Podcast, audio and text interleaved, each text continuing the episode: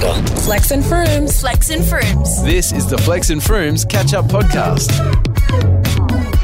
The internet cannot stop speculating about the sexuality of the Kardashians, and therefore Flex and Frooms, your favourite professional opinion havers, are going to weigh in. Add to the void. Add to the void. Add to the speculation. So, for years, Kendall Jenner... Yes. was being, I want to say, accused of being a lesbian. The Kardashians broadly never commented on that fact. But suddenly, in the storyline of their celebrity, Kendall suddenly was dating every second basketballer. High-profile relationships. This did not stop the chatter, did not quell anything. People thought, that's suspicious because we're not seeing the before stage of these relationships. They go from not existing to being high-profile, courtside, done. Fishy. Then there's Kylie Jenner. People have also speculated that she is also, in fact, a lesbian or bisexual, and that she's been in a long-term relationship with her best friend, Stassi, who is dating a TikToker at the moment,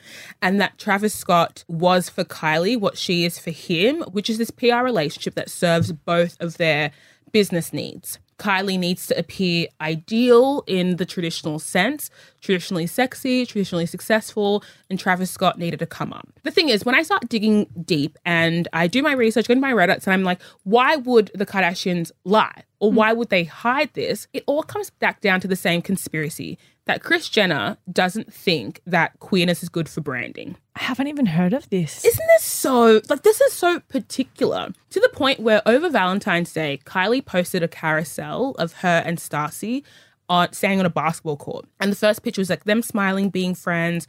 The second picture was them giggling into each other's ear. The third picture is them kissing, like mouth to mouth. And then the fourth picture is like them giggling again. And the comments were like, history will say they're just friends. And two best friends in a room, they might kiss. But then on the counter, people were saying, I don't think she's gay. She just gives off strong vibes of the straight girl who makes up with their friends for guys' attention. Someone says she's clearly not a lesbian. She's all about marketing and attention. And you guys buy this every time. I don't have strong thoughts on it either way, but I do think it's very interesting when people make the assumption that the Kardashians just do things for marketing. And I'm like, but it works, doesn't it?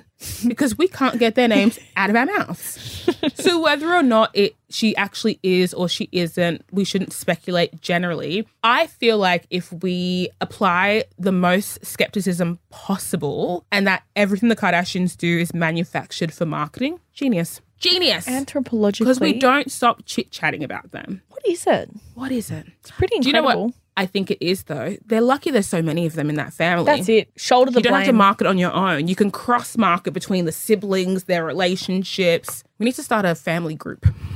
We're twins. Yeah, but we need to get more and we need to start cross-promoting. I really think we should still do that idea where we find like a group of doppelgangers for each of us and we make them all hang out in a room. Absolutely. Focus group. Build alliances. Ask them some questions. You've been listening to the Flex and Frooms Daily Podcast. For more, tune in to Cater on DAB or stream it on iHeartRadio.